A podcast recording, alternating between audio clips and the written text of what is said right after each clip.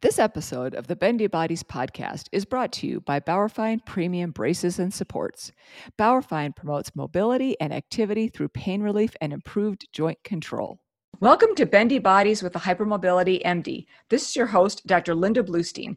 Today, Jennifer Milner and I have the great pleasure of speaking with Dr. Ilene Ruhoy, board certified neurologist with a PhD in environmental toxicology and a graduate of the Integrative Medicine Program Fellowship at the University of Arizona.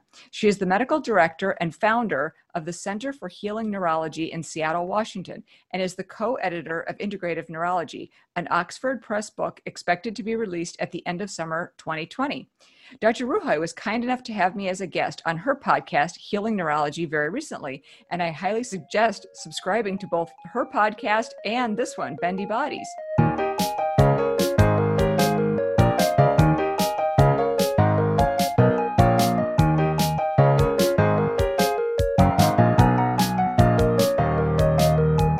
Dr. Ruhoy, hello and welcome to Bendy Bodies. Hello, thank you for having me. It's so great to talk with you today. Thank you. I thought Jen was She is. Jen's going to hop in with the first question. I am, but I just didn't want to be like, and I'm Jennifer.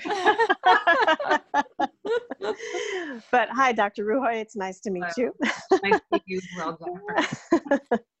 so you comment in your excellent blog that you are seeing more symptoms and disease associated with the brain and that there has been an increase in stroke incidence in young adults as well as an increase in early onset cognitive decline when and how should we be protecting our brains we should start protecting our brains, I think, as soon as we are aware of our brains. I think it's hard to say. As a mom of a teenager, I know that she literally has no sense of like her health and mortality and, and all of that. So I think getting her to sort of follow my uh, my guidelines or you know the or my rules is very difficult to do. But I do suggest that early in life, early adulthood is actually the best time. There's been a lot of research to show that the things that we do in life, in our in terms of lifestyle choices, can have great neuroprotective properties for our brain um, for years to come. And so the sooner we get on top of how we sleep and how we eat and how we move, how we manage stress, I think the better off we are as we age because we lose resilience, we lose reserve, we're at greater risk for responses to exposures, we have greater risk for certain kinds of um, chronic disease. So the sooner we do it, the better off we are. Mm, I agree with that. Dr. Ruhoy, would you be willing to elaborate slightly and tell us how we can be protecting our brains? so there's a lot of things that we actually know now about the physiology of our brains and the health of our brains and we do know for example take our nutrition choices we do know that you know foods can be pro-inflammatory or anti-inflammatory and so the more times that we choose anti-inflammatory food the better off our brains are and because there is a very strong connection between the gut and the brain and so if we reduce inflammation in the gut, we reduce inflammation in the brain. There's a lot of crosstalk that goes on. So the gut-brain axis is a real thing. And in fact, an altered microbiome is very much associated with neurodegenerative diseases, things like Alzheimer's and Parkinson's and some of the other neurodegenerative diseases. We know that there are changes to the microbiomes of the patients who have a neurodegenerative diagnosis. So we do know that what we eat actually plays a tremendous role. And I think that, and I advocate for a plant-based diet I'm sort of, you know, I'm, I'm, I'm almost militant about it. Um, but I, I, also recognize that if you've been eating more of a standard American diet for many years, it does take baby steps. So we don't expect miracles, you know, quickly. But we do have to. We ha- every meal is a chance to make a choice, right? Every meal is a chance to decide I'm going to eat a healthy anti-inflammatory meal today. I often recommend starting the morning off with juicing. I think that it's very hard to sit down and eat three bunches of kale, but you can juice three bunches of kale and you can add an apple and a lemon and make it taste good. And then in the morning, when our diet tracks is so there's it's so naive, I, I, I refer to it as because we fasted all night long, so there are there's there isn't the presence of work, so there isn't the acid and the enzymes, and so when you drink just sort of a pure homemade juice with lots of healthy vegetables and, and fruits, it's just so quickly absorbed and it's really a great way to start the day. The cells just sort of uptake all those nutrients and compounds and, and it starts in an anti-inflammatory state at the beginning of the day. I think that that I learned that a little bit late in life after my brain surgery and radiation. I learned that juicing actually made the biggest difference in terms of my recovery of my brain. um, I wish I had started a lot earlier. Now I find myself preaching it to anyone who will listen, basically. so I think that the food we eat is a very is a very important part of our lifestyle choices that we can make that will protect our brain later on. I also think that the way we exercise, you know, I think we need to move every day, and that doesn't mean obviously to climb Mount Everest or you know to be a triathlete. It just means we need some form of movement. Our bodies are meant to be in motion. Um, and so sitting all day at a desk, obviously, and on the screens, which is what a lot of our culture does, um, I, you know, does not provide for a good blood flow that obviously includes all organs, but specifically the brain. Um, it also doesn't help to sort of reduce some of the pro-inflammatory mediators that are released based on just exposures that we have nothing, um, we have really, we have very little control over. And so I think that we have to try to find ourselves moving every day. In fact, studies show that if you just go out for walks or hikes uh, out in nature every day. Nature has a very um, important effect on our brain and our central nervous system in general. So I always, you know, tell patients those. So combine combine exposure to nature with some exercise, and and again, it can just be a, nice brisk walk, at, at, least out in nature, a nice hike out in nature. Um, and those have very positive effects on the brain. And then how we sleep is so important. We know that the lymphatic system of the brain is most active during the night when we're sleeping, during restorative stages the lymphatic system, of course, being the lymphatic system of the brain, where it, it rids itself of the metabolic waste byproducts. And so that is, is much more active while we sleep. And so the amount and quality of sleep is, is super important. And, and that's a whole topic of it and of itself, I, I recognize. And we can talk a lot about sleep hygiene um, and ways of really improving that sleep. But I will say that I think our, the way we live these days, our culture really sort of lends itself to us you know having altered sleep patterns. And so i always talk about trying to go to bed at the same time each night trying to wake up at the same time each morning try to have a routine during the day because you know sleep is you know the sleep wake cycle is not only sleep but it's the wake portion. And so mm-hmm. what you do during that wake por- portion can actually help set you up for success during the sleep cycle. So i you know i go through all the different kinds of great sleep wake hygiene options that you can incorporate into your life that will only be really um, beneficial for your brain so those are some options. I mean, obviously, I, I can go on and on. But, but so basically, basically, you're saying to eat well and exercise and sleep well. Right. Use right? Less, right? right? Huge groundbreaking right here. and yet you know, we. there was just an article that just came out in one of the uh, neuroimmunology journals that talked about spinal cord injury and the standard American diet, the Western diet they refer to mm. it as. And it showed that actually injury of spinal cord um, I'm sorry, healing of spinal cord injuries was much more robust with a plant-based, non-westernized type of diet. So basically an anti-inflammatory diet. Mm-hmm. So wow. is that to have an inflammatory diet does so much more damage to our bodies, especially in when our bodies need to be in a state of healing. And I would argue that just because of the things in our air and our water, um, in our food, I would argue that we're always in a state of healing, especially as we're aging, right? So maybe not mm-hmm. the 18 year olds as much, but definitely the 40 year olds, you know, and then the 50 year olds and the 60 year olds and so on. So I think we're always in a state of healing. I think that our bodies are constantly degenerating and regenerating. And so the more that we can support that regeneration, I think the healthier we will be for a much longer period of time. Well, and it's a great um, it's a great point of view to say our bodies are constantly in a state of healing. To have people understand that our body is constantly in a state of breaking down yes. and also healing. And so, if we can look at it as do we want to constantly be turning towards breaking down, or do we want to be constantly working towards one of these directions? And, and both, in some way, are going to be happening. So, if they're going to be happening, we might as well encourage it and rather rather than waiting until oh i've had a spinal cord injury now i shall change my diet and my lifestyle right that's exactly right i absolutely right. 100% agree 100% we need yes. to sort of support the regenerative aspect, right? And that's what our body is. I mean, if you think about the bones, right? The osteoblast, the osteoclast. Mm-hmm. Osteoclast, right. Bone turnover. So it, that goes on throughout our bodies, throughout our lives. So we mm-hmm. want to support the regenerative aspect. And as we mm-hmm. age, that sort of needs more support. Um, and so that's what we should all be designed to do on a daily basis as much as we can. And, you know, listen, I recognize these are, this is hard, right? I mean, I think changing human behaviors is notoriously difficult, right? It's, it's very right. challenging and so that's why i always say the sooner you can you can start the better off you'll be but it's never too late is what i always say never too late and even if it's just baby steps at the beginning but we should right. think about it as supporting regeneration Yes, I love that. Um, supporting regeneration. So these are steps that pretty much anybody can take, like speaking to a very general population. Um, we are, in general, um, the podcast provides information to, to patients and healthcare professionals about hypermobility disorders and its related conditions. So, can you start out telling us what conditions you treat that affect this bendy population? I treat MCAS, mast cell activation okay. syndrome. I treat a lot of dysautonomias. We do a lot of autonomic testing, and I find many of these patients have a history of hypermobility. Um, so we see a lot of different dysautonomias, including the very commonly seen uh, POTS, as well mm-hmm. as orthostatic uh, intolerance. Um, we find some other kinds of dysautonomias as well. We treat um, small fiber neuropathy, which I find again a lot of a lot of times is a history of hypermobility, and then we treat chronic fatigue syndrome, and, and as you probably know, um, that is very much associated with the hypermobile population. In fact, I often see um, a CCI kind of picture, cranial cervical instability, um, and it's because the ligaments are so lax that they are mm-hmm. more to creating that over chronic fatigue, which ultimately I think stems from some form of chronic in- inflammation. And so if you're already starting at a baseline with ligamentous laxity just from your genetics, and then you add chronic inflammation on top, then I think that you it, you are at greater risk of some of the um, comorbidities we see with the hypermobility population. And so I treat most of all of that.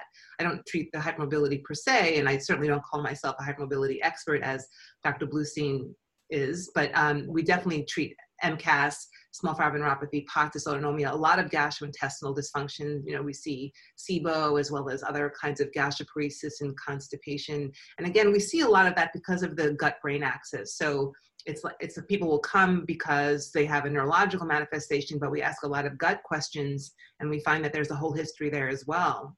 Mm. So that, in fact, that's what Jillian does. Um, so she's sort of a gut to my brain, kind of. so we see all of those kinds of different uh, diseases and or and symptomology that we help treat. So it really goes beyond if somebody is hypermobile and they think, well, I'll go see my neurologist about my migraines. Um, right. They may find a host of other things that you can help address that they may not even understood. Yeah. Yeah. And in fact, uh, uh, very often I get patients who come in who have been told they have fibromyalgia. And uh, mm. I that it's not a true fibromyalgia, but more that they have hypermobility and now they have headaches and they have, you know, joint and muscle pain. Um, mm-hmm. Um, and we can argue about what does fibromyalgia specifically mean because it can fit under the under its you know proposed definition. Certainly, there's clearly a lot more going on there because of their hypermobility, which wasn't you know initially identified. Right, right. Well, and uh, there there is a fair amount of people with hypermobility who have migraines and chronic headaches, and that does seem to be a big piece that goes along with it. Um, what should patients and providers what should they know about headaches, uh, migraines, and and fascial pain in in bendy people, bendy bodies? I think it, it. I think it happens a, a, a lot. I haven't done you know epidemiology to give you know appropriate statistics but I, I see it more often than i don't see it frankly. And so it's a i think there's a very common etiology there. I think that when mm-hmm. you have um, any kind of um, uh, connective tissue disorder it leads to myofascial pain just because the body isn't held together well. And so there's inflammation in the connective tissue and so in, inflammation in the fascial planes. And that ultimately you know will hold up the neck and the head. And you often have neck pain which then leads to headaches. And if there's a predisposition for migraines that can evolve into migrainous types of headaches. They're not always migraines, and sometimes they're just headaches. Um, people like to label everything as a migraine, but migraine has actually has a very specific definition, and and mm-hmm. it's I think, because a lot of the drugs are very um, they're targeting more of the migraine physiology, and that sometimes is the case without question in hypermobile patients. And very often there's a migraine history, not only personal but family history, and uh, and they are having migraines. And some of the newer drugs have been very effective for them. But I think that there's an overall pain picture, is my point. Mm-hmm. And so I. I, see a lot of what we refer to as cutaneous allodynia. So like the scalp, you know, is painful. And then there's a lot of you know cervicalgia, which where the where the neck is painful, and um, they have a lot of trigger point issues. And I, I, think it's just because the connective tissue sort of holds it all together. And if it's mm-hmm. a little bit, you know, if it's not strong enough and it's and if it's got you know reasons to, to sort of be a little bit lax then you are ultimately set up for a lot of this type of pain syndrome Yeah, that's so interesting to me um, because it, it, like you said, migraines are a very specific type of headache. And then you see people who suffer with these chronic headaches. And um, Dr. Bluestein and I share someone who has one of those. And, and you see people who've had headaches for years or, or whatever might be going on. And without addressing the fascial component of it and trying to address that and the, the chronic pain that comes from it, it's really difficult to try to be successful with dealing with a headache. I completely agree. And I'm actually shocked at how many patients' headaches um, are abated with a mast cell type of treatment, which I don't think is um, mm-hmm. conventional. Um, but you know, sometimes you can go down the list of all the headache and migraine medications that we know of, um, and then and not really get any kind of relief. But you start treating a mast cell kind of concern that may only present as headaches, frankly, um, in some patients, and then you start treating it as a mast cell problem, and they finally get relief. And it's interesting to me, and you know, it's because the, the brain, the central nervous system has H3 receptors, which are not really found anywhere else. And we all know about the H1, H2 receptors, and everyone's on the antihistamines for that. But the H3 receptors are very unique um, and are ubiquitous throughout the central nervous system and not necessarily elsewhere. And so I think that there's some relation there to mast cell degranulation and these headaches in, in hypermobile mm. patients. Mm. So, you know, I don't often just sort of jump to a mast cell treatment if there's no obvious other reason to think mast cell. But when I'm not getting relief from headaches with patients who have tried the gamut of things that we have, including the blocks, you know, which might give transient relief, the trigger point injections, even some of the other, you know, vagal nerve kind of stimulators. Mm-hmm. I'm not getting permanent kind of and sustained relief, and I will go down a mast cell route and will often, not always, but often get relief of, of their headaches. That's so interesting and, and encouraging too. Um, something else that we see just in the general, well, I have all these weird things going on with me because I have a bendy body, um, mm-hmm. is the whole brain fog thing. Yes. So I'm wondering, how do you work up and treat brain fog and or other cognitive complaints? So uh, I think brain, the type, the word, the words brain fog, I think, patients like perception of what they're experiencing. And so I'll often just sort of do a cognitive assessment initially, just to sort of get objective data as to where their cognition sits. Is there a true cognitive concern? Um, but I also think that the brain fog experience is related to the dysautonomia that is very often seen with hypermobile patients. Um, we, mm-hmm. recent study that was just published that talked about changes in position that provoked the autonomic nervous system resulted in change in cognition and change in awareness. And when I read that, I thought that's exactly when I tried to sort of pin down patients as to what their brain fog experience is like. That is exactly how they describe it. Like their their environment seems different. Their interaction, they don't, they're, they feel slower. They can't process things as, as, as easily or as, as quickly. Um, and so there are studies that support that the autonomic nervous system, when, when it, it's engaged in an aberrant manner, as it so often is in hypermobility, um, they can have alterations in awareness and mentation and cognition that can be that is usually transient um, until so it, things sort of settle down. Right. Um, you know, I think it's, it's sort of I think that's a piece of that puzzle with regards to the brain fog.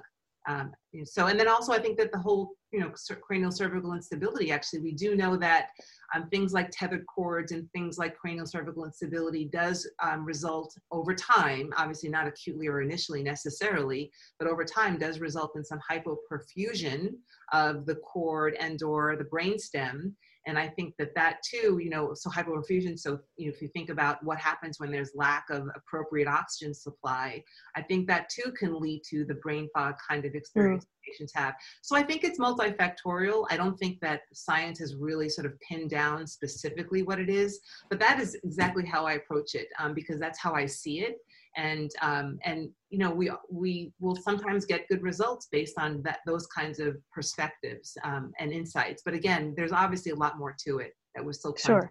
understand. Absolutely.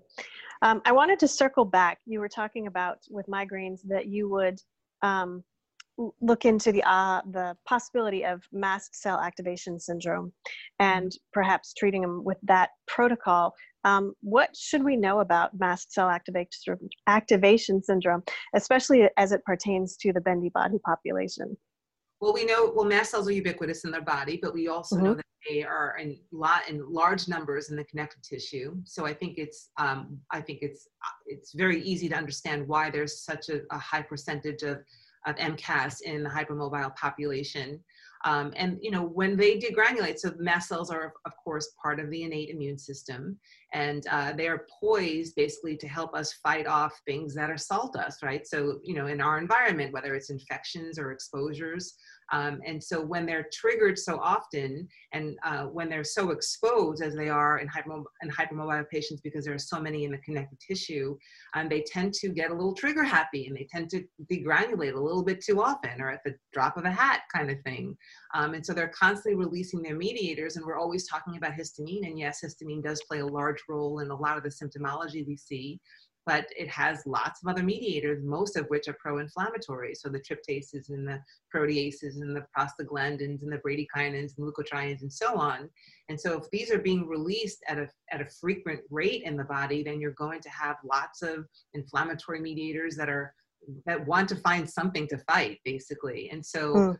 um, so with with these release, it just sort of again, it, it first of all it leads up to more potential laxity of the ligaments, so more connective tissue issues, more fascial pain issues, and more headaches. And so that's why sometimes just by, you know, sort of calming down the mast cell activity, you can actually have a relief of quite a bit of pain, no matter where the pain is. But again, you know, because we focus a lot on headaches and migraines here, uh, we do see a lot of improvement in that kind of pain.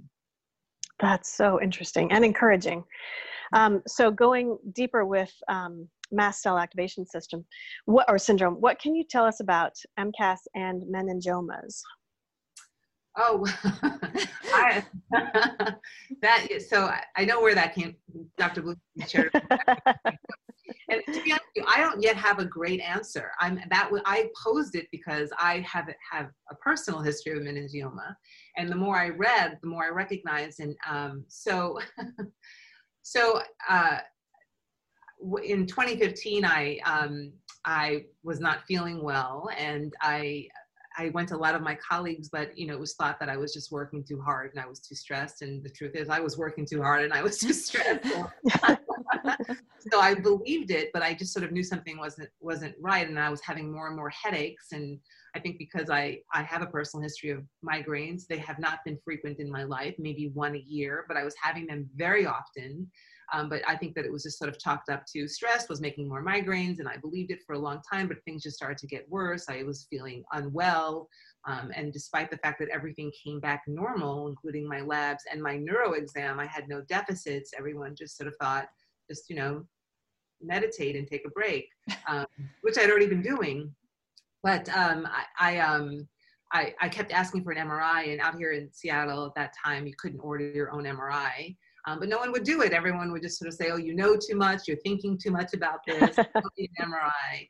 Anyway, long story short, I finally just went to a friend of mine who's an internist and just sort of asked, you know, please order me an MRI, and she did. And so I went to the MRI machine, and as I come out, the tech um, uh, told me to go directly to the ER, and I said, "Why?" And he said, "I don't know, because the radiologist didn't tell me. He just told me to tell you to go to the ER."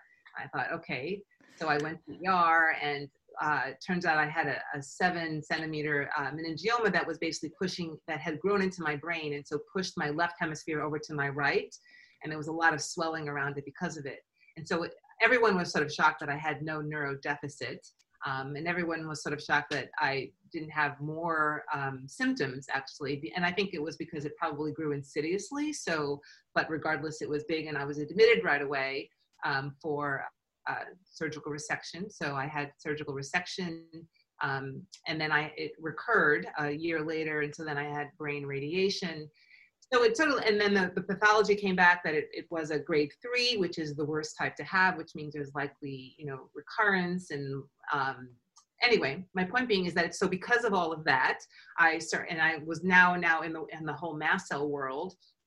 I posed a question to leaders in the mast cell world um, and asked about, you know, the really, I had read about um, mast cells and histamine and meningiomas, and so went down that path. And I, I don't yet really have a, an accurate enough answer for me to sort of, you know, counsel other people to be fair.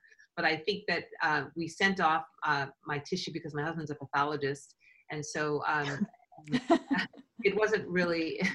it, it didn't it, it wasn't definitive in anything it, was sort of equivocal ultimately in what it what how what kind of role mast cells can play to be completely honest. But Mm-hmm. i do think it plays a role and I, I think when i think back to some of the symptoms i were i was having it it's actually some of the same symptoms i see my mast cell patients have which is just sort of not being able to tolerate food. I, I constantly felt nauseous right? So it was these vague type of symptoms that like maybe i just am eating the wrong foods or maybe i'm just not sleeping well enough you know those kinds of symptoms where i couldn't tolerate meals. I was constantly feeling nauseous and and bloated and i felt dizzy often um, you know so it, it very much sounds like my mast cell patient. So I, I do think there's a role, but again, I don't think there's any real science right now for me to report, but I continue to look and read and research. So But that's something that would be great to to see some research on in the future for sure. I completely agree. I completely agree. Yes. Well, I could um, pick your brain for about 36 hours and not be finished. but not everybody has a chance to sit and talk with you one on one. So, what do you suggest to that people do if they're having difficulty getting help and and what appointment options are you offering patients right now, especially out of state and out of country? So um, I think, well, first of all, the options that we offer, we do a, a lot of telemedicine, and even before COVID 19, we were doing telemedicine, televideo. We have a lot of patients who don't live in Washington State. So we are very equipped to offer either phone or video. Um, and so that hasn't changed at all. So that's always an option, of course. Um, but I do think that there's a lot of uh, doctors out there that are really learning more and more. And I'm always impressed by how many more there are in the mast cell world, or at least how many more that are showing interest that want to learn. And I think there's a lot of literature now, a lot of good literature for patients, and I, I often will share certain resources with them. But there's a couple of things that people can do. You know, antihistamines are over the counter, right? So you don't need a doctor to necessarily prescribe them. And so, you know, I, we, you know, so they can try at the, uh, on their own, even, you know, Claritin and Allegra, of course, following instructions on the box. Um, Right. uh, you know, but just sort of recognize that it's not, it's a, a lot, a lot of it is the histamine, but it may not be the only the histamine because there are other mediators. But then, and so sometimes you really need mast cell stabilizers, which are really are prescribed by physicians. And I think that, um, but you can definitely see if you get any kind of relief from the antihistamines that you can easily buy in a drugstore. There are some supplements that are particularly helpful, like quercetin is one of my favorites, Mhm. um, as well as something called PEA, palmitoyl ethanolamide. Mhm. yeah, I love love that one. We are both fans of that. I just chugged some right before this. yes, exactly, exactly. I mean, it's a lipid autocoid that has incredible anti-inflammatory effects actually. And actually what it really is good for is that it helps to you know when we have chronic inflammation so if we have mast cell activation we have this in- perpetual inflammatory cascade and we ultimately lose that stopgap that natural stopgap that our bodies have to sort of stop that inflammation and stop it in its tracks. PEA mm-hmm. actually with with regular use with consistent use of it actually helps to stop that cascade so it sort of breaks the inflammatory pathways and so it's really powerful to sort of get everything under control. So i really and i and it work and there's a sort of a synergistic effect with quercetin. I actually love it together. I find it much more effective than either one of them alone. And i generally just start patients there. I'm not a huge fan of like putting someone on you know 20 different supplements. I feel like that's not really great medicine plus you don't know interactions. And i think if you are targeting something in specific i think you find you know the the four or five that really work for you. So i always just sort of start patients on on quercetin and PEA and then it may add a couple of others uh, a little bit down the road.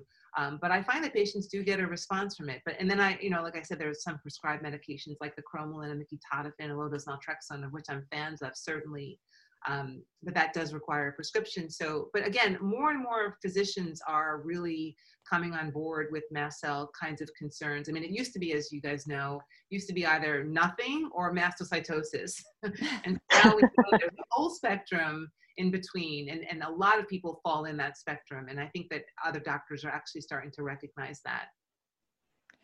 Which which is great and which is what is is exciting to me about both your podcast and this one and i know you and i also do a little bit on social media from time to time when we have when we have spare time which isn't which isn't very often i i know for you for sure but um, I love it when a, when a colleague will say, "Oh, I learned this and this on your podcast," and they may ask a question, or again, then they start to look for that in their patients, which Mhm. is is you know really gets me excited because that means that we're reaching people that have the ability to influence a lot of people's lives. So I completely agree. Completely agree. And that's why I love podcasts actually, because I find that we can reach people that wouldn't other otherwise have access to us, you know. And so right. I love Yes. that idea of really helping other people. Yes, yes, absolutely, absolutely. And and you and I met um, in an international group, uh, the Mastermind group, and we Yeah. collaborate there and talk about complex patients. And I, I love it. It's such a great place to to really learn, and of course, de-identified, of course, all, all of any of these um, conversations that we have. And we talk about these overlapping conditions, including you know Ehlers-Danlos syndrome, dysautonomia, as you've mentioned, mast cell activation syndrome, autoimmune disorders, and um, gastrointestinal problems. And can you tell us, you know, in terms of, and I know some people call that the pentad because it happens to be five things. Um, in, in, in your practice, um, are you seeing a lot of that, of that overlap of, of those five things, or are you seeing different things? Um, and what approach do you take? And do you, have you identified any prognostic factors? That's a big, que- big question. Yeah. So first of all, I, I no longer call it a pentad. I think I'm up to eight fingers now. so I octad. I don't know. An octad. There you go. um, because there, there is so much and you're absolutely right. there is so much and so um, i just basically go down the list i mean I, I feel like you know there's no blueprint in, in my opinion i mean i suppose to some extent there is because we sort of know the organ systems we want to cover but i just sort of listen to the patient's st- story and you know i find that if i just let them start speaking they will go they will tell me about you know at least three of the five of the pentad and then I'll ask the rest of the questions and I'll get them more. And then I dive deeper and I get I get other organ systems involvement or other kinds of symptoms that I, that maybe I hadn't thought about in more conventional kind of pentad presentations. Um, and then my approach um, is that I basically start with a diagnostic workup just so I can really understand maybe where in that pentad or octad or tetrad um, I can start to try to treat um, the things that we talked about already, like the, the antihistamines and the mast cell stabilizers and the supplements, I think applies to most. So I, I tend to start that fairly soon on. But I do do autonomic testing, as I said. We do the full breadth of autonomic testing. It's not just the tilt table. We do the heart rate deep breathing, the Valsalva, the QSART. Mhm. We do skin biopsy for the small fiber neuropathy. Um, Jillian does a lot of gut type of testing. Um, sometimes I'll even do an EMG nerve conduction study because they describe sometimes large fiber neuropathies. I, I see CIDP often in this um, population. When I say often, I don't mean often, often. I just mean more than I would expect. Let's put it that way. Mm. So uh, sometimes I'll do a nerve conduction study, um, and then we do a lot of labs, and I do a, a, a large autoimmune workup because I really do believe. So the mast cells, as I said, are part of the innate immune system, and so when they're chronically triggered and chronically asked to help, you know, heal the body, they eventually get worn out and tired, and so they recruit the adaptive immune system. So all of our you know b cells come and start to make these antibodies and at some point you know they might go astray and start making an autoantibody against some protein in our body or some antigen in our body and so um, i do a large autoimmune um, panel and i very often will find um, an autoantibody and based on what that autoantibody is can help sort of tailor treatment or target treatment and so I actually do uh, quite a bit of IVIG kinds of treatments for those. You know, I see a lot of very severely chronically ill, and I find these autoantibodies. And so sometimes just sort of doing symptomatic relief with different medications doesn't really get them to where they need to be. So I'll do more systemic kind of immunomodulation kinds of therapies like IVIG.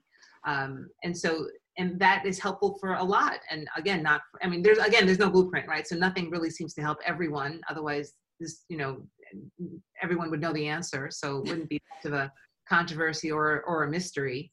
Um, so I, do a lot of ivig um, sometimes if i'm suspecting a cci kind of picture as, and that's an anatomical concern i do do the workup for cci which is a traction trial as well as some imaging of the cervical spine and i work with um, a neurosurgeon and I send him um, the, the, the, imaging as well as the traction trial and then he decides if it's a potential surgical candidate and sort of takes it from there. And I explain that you know all of all of our medications and even all of our fancy treatment alternatives won't fix an anatomical issue if that's what it really is though there's some dialogue going on now that well if you reduce the inflammation and sort of hone up the ligaments perhaps the CCI isn't as much of a concern which may or may not be true. I don't think we know that yet.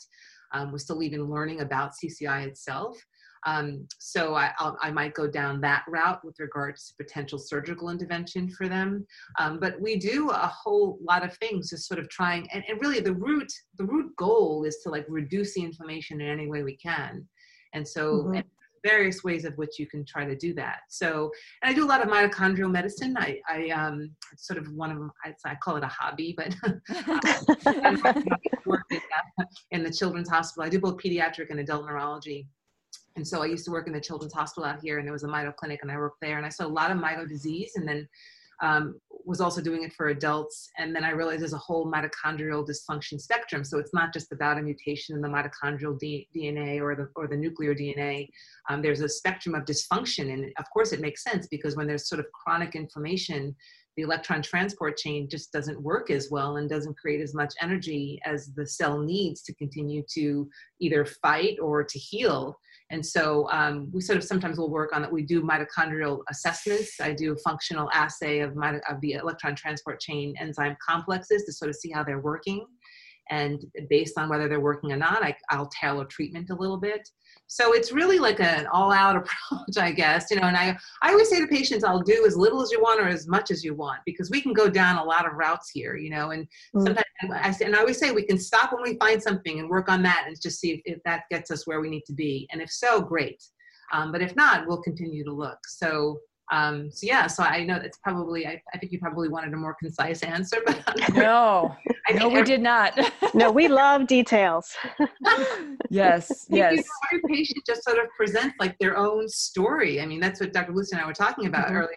You know, everyone just has their own story and, and that story really, no matter what it is, even if it's early childhood events, for example, that plays a role in yeah they are today and how they're presenting and how they're even tolerating their symptoms. I mean, some people mm-hmm. are stoic, yet telling me about all this pain that they have and all these debilitating symptoms. Um, and, and, some people are, are not as stoic and just can't tolerate it and just don't want to live this way kind of, you know, presentation. So it's, it's across the board, really. And it's really fascinating because it sounds like you do such a, a wide range of things for the for the workup itself and then also for the treatment from juicing which you know is is and juicing yeah. Yeah I, I i love that. I think that's fantastic. I mean as you were talking about like the mitochondrial disorders and things i'm thinking you know probably the more you learned about a lot of these things and you were taking care of your own um, healing after your surgery right? Absolutely. And how do I get as many nutrients in my body as I can? And that's kind of how you came up with with that. Is it? Is that when you got into the juicing? I I'm, i wanted to circle back to that a little bit. yeah, I'm happy to. I did. I started to read about all the qualities of certain plants, um, you know, vegetables and fruits, and I was trying to eat them all, and I couldn't. And I was reading this juice book. Um, and uh, I realized that I can juice all of these things. And so I bought myself a very inexpensive juicer and I just started to throw things in the juicer. And I found that I played with certain um, quantities of you know fruits and and uh, and I was able to make it actually palatable and taste good, but also have additional nutrients. And I just started juicing, and within a couple of weeks, I did it every single morning. The first thing I did in the morning, even before my coffee, which everyone, anyone who knows me knows that I love my coffee. But I did it first thing in the morning, and within a couple of weeks, the the difference in my day, specifically in the energy that I had, is was incredible. Hmm. Um, And I recognized that it, it, was really the only the only change I had made at that time was the juicing, and I was actually in active recovery from a seven hour brain surgery at the time. Wow. So I felt I felt like I could do anything. I felt and honestly it was such a huge difference. And so I've just continued on and that was 2015 and I still do it to this day. I mean I you know when I travel obviously I don't get to do it every day. Um, but I do it to this day and I, I basically preach it to my patients because I, I do I really am a firm believer that the foundations of health are probably the most important thing that we can do. So like everything that I add on I think really if you're if the foundations aren't there, it's not going to it's it may it may not be effective at all, but it certainly won't be as effective as it possibly could be. So if you're not sleeping well, if you're not eating well, if you're not moving every day, if you're not finding ways of managing your stress, then you know all the treatments, all the meds, all the supplements, all the fancy things that we do um, really are are they might work, but they won't be as sustainable. Is my opinion. Right. Right. Um, I think that we we've just gotten so far away from what we can do on our own and we become reliant on you know on i think medicine but i think i think food is our medicine so we should focus on that first and then everything we everything we add is just sort of icing on a cake mm-hmm. And but no cake not on a regular basis anyway not on a regular yesterday right. was my birthday and so i had a piece of cake oh happy birthday Thank you. Happy birthday.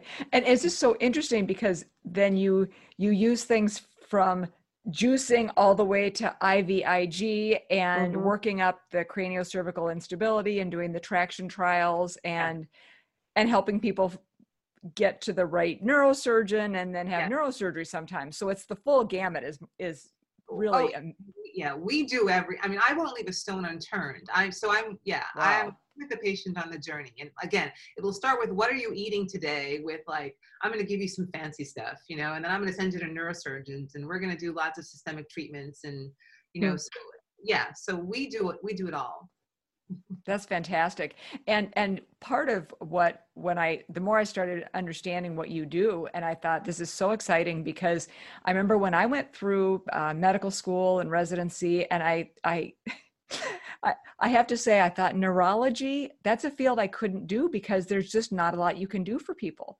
But you are, you have found a way to help people in a way that is such a unique approach. And I'm so excited about this book that you have been working on. I can't wait for that to come out. I'm going to buy a copy for sure and um, you know share that with lots of people i know there's a lot of patients with uh, that have bendy conditions that have movement disorders like dysautonomia i'm thinking of mm-hmm. um, I'm sorry, not dysautonomia, uh, dystonia.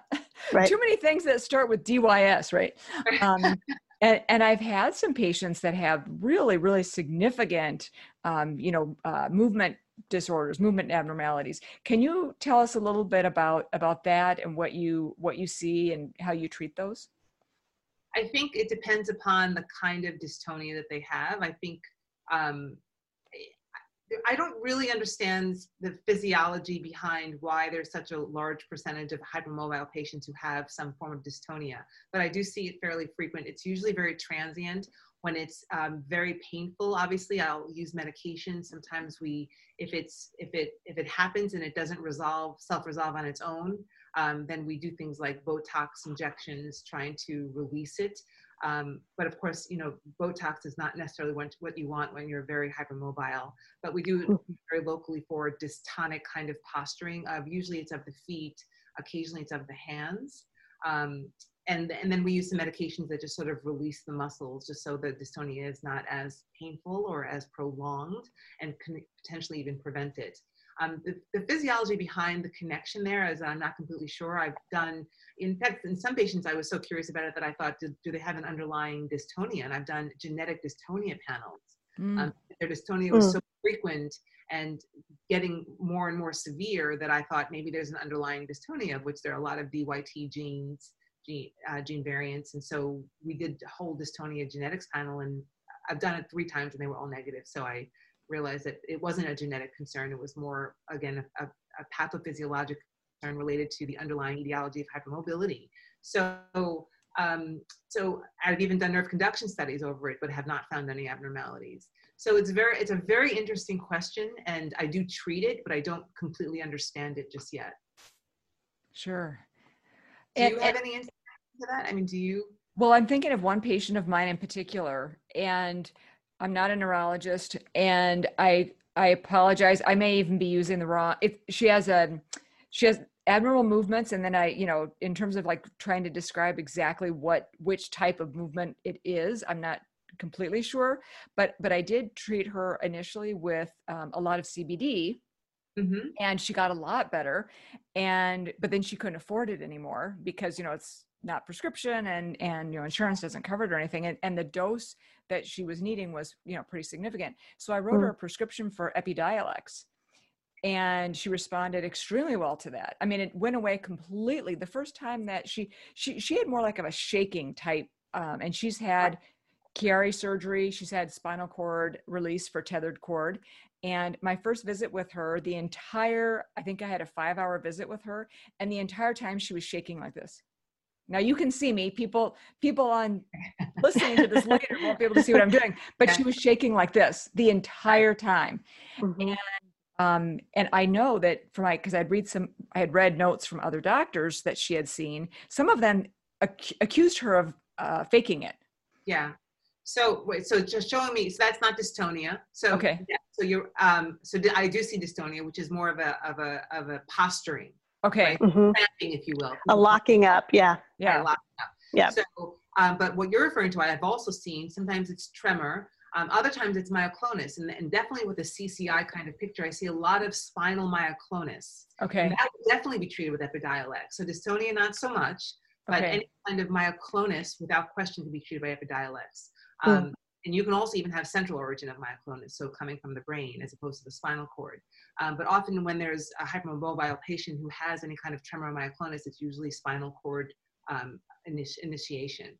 Um, and would definitely be treated with things like CBD and Epidiolex would be responsive, I should say. Not everyone responds, but I would, but I see a lot of response to those kinds of medications. Sure. So yeah, I see that fairly often, and and that physiology is a little bit more understandable in, in regards to just because of the um, you know, the meninges is connective tissue, right? So, and then you mm-hmm. have kind of, you have a Chiari and you've had surgical um, uh, intervention so that there's some manipulation that has been done to the, the cord or the brain or the, the skull. And so you can ultimately result in sort of abnormal or aberrant, I should say, um, signaling pathways, if you will, that sort of results in some of those movements. Sure. Absolutely treated with CBD. Okay yeah yeah fascinating. And and i know that we you had mentioned earlier on small fiber neuropathy and this is something that i'm definitely uh, you know super interested I, I, think is also very underappreciated in this population of people with um, ehlers-danlos syndromes and other hypermobility disorders. Um, what what else can you tell us about small fiber neuropathy in terms of how you work it up how you treat it that kind of thing so I um, I work it up by doing a, I do a neuropathy panel in general, which has a lot of things on it, but includes lots of you know like your thyroid and certain nutrient um, um, levels um, that can result in any kind of neuropathy. Um, sometimes I'll even do like protein electrophoresis, looking for blood dyscrasias even, which can usually result in a large fiber type neuropathy, not necessarily small fiber, but you know, sometimes you can see small fiber superimposed on large fiber. But I see a lot of small fiber neuropathy um, with chronic disease, and I definitely see it with dysautonomia because the small fibers do have a role in our autonomic nervous system and our autonomic functions. So um, so I will definitely see it with uh, abnormal, at least an abnormal QSART in the autonomic testing, if not more abnormalities. Um, and then I further, I, I usually then next, especially in this particular patient population that we're referring to in this conversation, I do an autoimmune workup for it. I do a sensory neuropathy autoimmune panel. Uh, I send out for that. Um, to look for autoantibodies that are common, uh, commonly known to cause sensory neuropathies. Um, and I would say about maybe 10 to 15% of the time I find one of those autoimmune antibodies. I think antibodies are interesting. I think we look for what we know, right? I think that there, it seems like every year we're told about new autoantibodies that we identify. I mean, even take the world of myasthenia gravis. Like I feel like every year or other year or so, there's another autoantibody associated with that diagnosis. So we, you know, now we have to check for five different antibodies opposed to one. So I think, you know, there are just antibodies out there that are yet to be discovered. And so we don't always find an antibody, which can sometimes be the obstacle when you're trying to get um, insurance approval for IVIG, of course. Um, mm-hmm. Um, so I, I always get happy when I see an autoantibody and not because I'm happy that the patient has an autoimmune disorder, because I feel like I can finally get them appropriate appropriate treatment. Um, so I do do an, an, entire autoimmune workup for small fiber neuropathy, um, and then, like I said, the autonomic study. So then I, what, depending upon, of course, what comes back, what's positive, what's negative. You know, if it's it's very painful, I can use a lot of analgesics. I think it's often related to mast cell. I do a lot of mast cell kind of work with them. If it is autoimmune, like I said, I do a lot of immunomodulation, usually um, with IVIG, sometimes with oral modulation.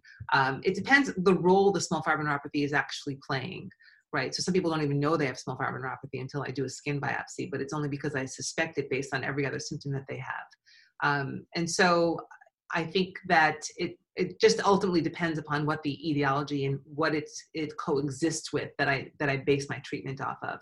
You know, we do do a lot of other things here. We do a lot of so things. Small fiber neuropathy is also responsive to certain kind of oxygen therapies. I do hyperbaric oxygen, which is very very helpful for the symptoms mm. Fiber neuropathy. We also do the Vasper system here. I don't know how much you know about the Vasper system. I think it's incredible, and I think everyone should own their own, except they're super expensive.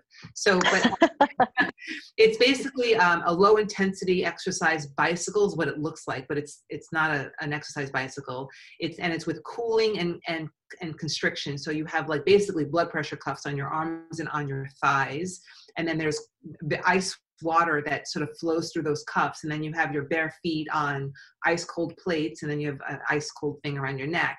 And so with the cooling and the blood restriction it actually helps to increase the delivery of oxygen at an exponential force so that there's extra perfusion along with vasodilation from the cooling.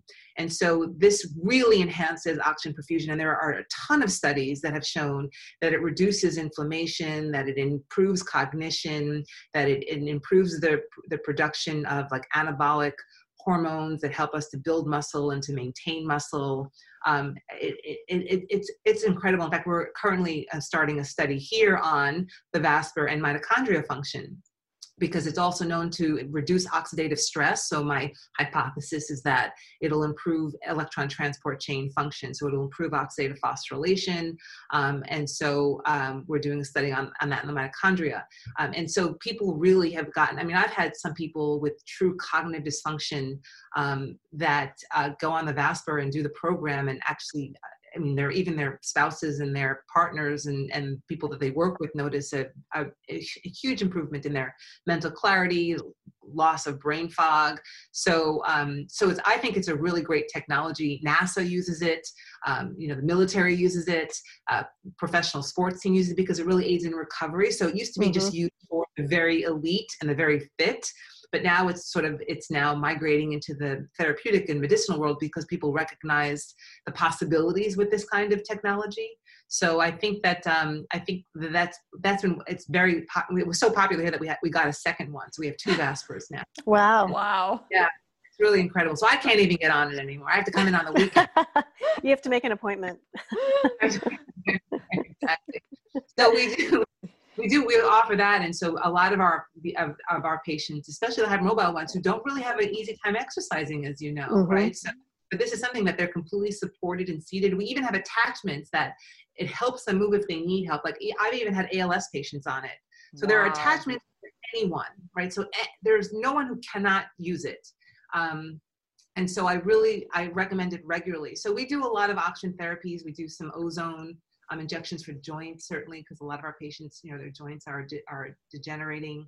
So we do some, we do PRP and prolotherapy and ozone injections. And then, you know, we do occasionally do stem cells. I, re- I recently gave a talk at the International Cell Society meeting um, about how stem cells um, have been shown to basically transfer their new and naive and young mitochondria to damaged and aged cells. So they basically give these old cells some baby mitochondria, and that really ups its energy game, right, to heal itself and and become a young cell itself. um, so um, so you know we can go as far as that. Although usually I, I, you know we get a lot of great response well well before that. But so my, my point is, is that I I've looked at everything that that possibly help. Um, and uh, and so we have our our few favorites you know that really seem to work for a lot of people and that's really what we focus on I, I love that about the Vasper because I'm thinking about um, a number of patients that that I have seen with EDS that have very very low testosterone levels, like free oh, testosterone, yeah. basically yeah. undetectable, and um, testosterone plays a really important role in pain. Absolutely, absolutely. So there's actually studies about the Vasper and testosterone. It increases testosterone levels. Yes, absolutely. Huh. So that's that is really interesting. Yeah, you do a lot of really fascinating things in your practice. Yes. And and another one that I wanted you to talk, you know, share with us about is about peptides. And well, let's I'll ask you about the peptides first. Tell us about peptides. What you're doing with peptides. Uh, pept- so uh, we do a lot with peptides. So one of the things in this population that has really been a game changer for a lot of people in pain is something called BPC 157. And these are physiologic peptides. They're just a string of amino acids that are the same amino acids we have in our bodies. Um, they're compounded in a pharmacy. They have a shelf life. Um, and so they're viable in that regard. Because I, I only say that because I see a lot of things out there on the shelves, you know, any any woman who's like looking for face creams, I see with peptides. But if it's sitting in a in a jar on a shelf, I'm not sure how viable they are. But regardless, these are peptides that we get from compounding pharmacies um, that really help to regenerate some cells that have been repaired, that have been damaged and need repair. And so uh, BPC 157 has been, and there's a lot of literature on it that that has really decreased pain. Um, they, they, it either comes in a capsule form, so it actually helps a lot of our SIBO patients and our, you know, those with gastrointestinal distress, mm. um, especially if it's been chronic. Um, it also helps um, for any kind of pain. You can do local injections. You can just do systemic injection. Systemic meaning like just put in the abdomen for a full body kind of effect. But some patients we have higher dosages and, and we put have them put them in the joints. They can do it on their own. Some some feel more comfortable having us do it. But um, so it's really been really remarkable for um, patients. And then there's some other peptides that I like that help to support the immune system, like the thymosins. Um, and I find that, you know, and I do them for three months at a time, and then we sort of take a break and we sort of just reassess and see how their symptoms are. But I have found that, and there are a lot of peptides, and I would I would say that here in this clinic we probably have like five or six that we are really big fans of. Um, there's a couple that we use for cognitive support um, uh, as well as for pain and then for immune support and uh, antimicrobial type of activity. And uh, so we just generally go to this handful of peptides that have really been effective for a lot of people. Wow. And you do IV therapies also. Tell us about that. Yeah, we do a lot of nutritional IV therapies. We also do an IV MitoBoost, which is sort of the the, uh, the electron transport chain has cofactors and substrates, and so we try if you feed the electron transport chain cofactors and substrates that it may not have enough supply of, it doesn't work as well. So we basically like to support the mitochondria as best as we can with some IV formulations. And we do like IV vitamin C, we do glutathione. So we do things that just sort of help support the physiology. I don't really bill them as curative on any level, but they do what, you know, with regards to what we're trying to heal and what we're trying to treat, they are supportive, um, they are supportive therapies and ancillary therapies that are very, very effective um, when, when they use it as part of a program. So that's what we do with with the mm. IV therapies. Fabulous. That you you have such a, a range of things that you're that you're treating and I love the fact that although your background is in neurology, but it's also in integrative medicine. Right. And so you're treating really the whole patient, although the brain is the most important thing that we have. So and that's you know that's uh, what i always say uh, remember after my surgery lying on the couch just saying to my husband you know who am i without my brain like i can't believe this happened to me like who are we without our brains I mean, right i don't right. Most important organ because i know that there are important organs and i think my specialist friends would get you know i don't know i think the heart is just as important which it is but it, right. it I mean, the brain is who we are, like literally mm-hmm. figuratively, right? It's right. who we are. It's our personality, it's our emotions, it's our interactions, it's who we are. So I think all we can do to protect it, uh, I think we should, and that's what mm-hmm. I try to mm-hmm. help people do who really don't know how to. And then, of course, you know, once once your body is is in a state of you know disease of any sort um, or inflammation, even you just sort of need more help sometimes, which is you know why again from the beginning of our conversation the earlier you get started the better off you you will, you will be. Mm-hmm. you off you know needing lots of, of interventions and help. Right right. So if you you know right now gro- grocery stores are filled with all kinds of things that we really should not be eating right. i mean obviously you know they're they're like you said it was your birthday yesterday and you know um, and we don't you know we don't need to get get overly restrictive every single day all day every day but but we do need to be mindful right and so the things that you talked about in the very beginning about nutrition and about sleep mm-hmm. and about managing stress i mean those are so so critically important i agree mm-hmm. Yeah so so what else did is there anything that we didn't cover that you wanted to share and can you let us know how people can learn more about you and about your practice I think we covered a lot. I mean, I, I think I think what Jillian and I have built here, I think, is really incredible because um, I I do believe in the gut brain axis. I think that we have found ways of, of not only um, learning about our patients, because I, I, think that the patient doctor relationship is super important because I, I really need to understand the patient to really understand what they're here for, right? There's so much that goes into a human being, um, and I, I, need to know. I like to know them, you know. And sometimes it that takes more than one visit, unfortunately, just because of the nature of medicine these days in terms of time. But so I think that what we what we try to do is we really get to know our patient and their lives and how their symptoms are interfering in their lives and um, and then we get to understand what their biggest concern are because obviously to me at least their first visit i want to at least be sure that i address their prominent concern the reason that brought them here.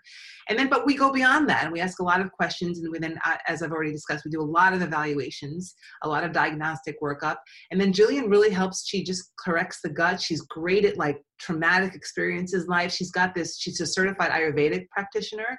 So she's got this Ayurvedic wisdom that she brings with it. And then I focus in on, on the brain, the central nervous system, the peripheral nervous system, the autonomic nervous system. And we sort of bring it together and we come up with treatment plans. We do do a lot of um, type of um, genetic kind of workups that really focus in on certain SNPs that make each uh, each of us an individual, and it's not the same direct to consumer kind of SNP testing that you know 23andMe and other kinds of companies offer. It really dives into the different metabolic pathways that go on. You know, our as you know, our bodies are just like tens of thousands and hundreds of thousands of pathways that happen each and every day without us even doing anything. So we really focus in on where um, any one of those pathways can possibly result in something that we can intervene on that might help a symptom or so. Um, so we do a lot, and that's all part of the workup that we do. And so, and then we just sort of come up with different protocols for patients. We have, you know, protocols for just about everything. like, because uh, we find patients actually wanted it that way. I mean, we used to sort of be like, you know, a patient will just sort of decide what what is they need, but I think patients really understand it better when it's in a package, and I I, I get mm-hmm. that. Um, so we sort of did design certain packages for your prominent symptoms and where we're going to start with this package, and then we can go on from there. So I guess I've, I, yeah, so that's sort of what our clinic does. And I think that Jillian and I have, have formed a really great partnership. And then, of course, we have Dr. David Kaufman here, who is the infectious guru. I mean, he just sort of understands that entire infectious workup. He's amazing he is incredible and i wouldn't know what I know about infectious workups if it weren't for him, because obviously that plays a large role in this patient population with regards to infectious exposures. We also have a psychiatrist here, actually, Dr. Dan Krashen, who mm-hmm. um, works, he's a great pain psychiatrist. He used to run the chronic fatigue um, clinic at Harborview Medical Center, which is a, a large, well known hospital out here, at least in Washington State. Um, and he he's a he's a pain doc in general. He does a lot of pain interventions, and he's a great pain psychiatrist and just a great psychiatrist overall. So I feel like our clinic just has a lot for, uh, to offer people, just not in terms mm-hmm. of expertise, but also in terms of the treatment options. And then, um, yeah, I think otherwise, I think we covered. I feel like I ramble a little bit. Do I ramble?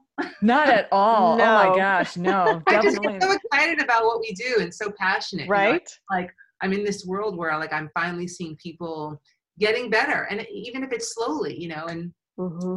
so which which is hard in, in some specialties, especially one of, of neurology, you know. So mm-hmm.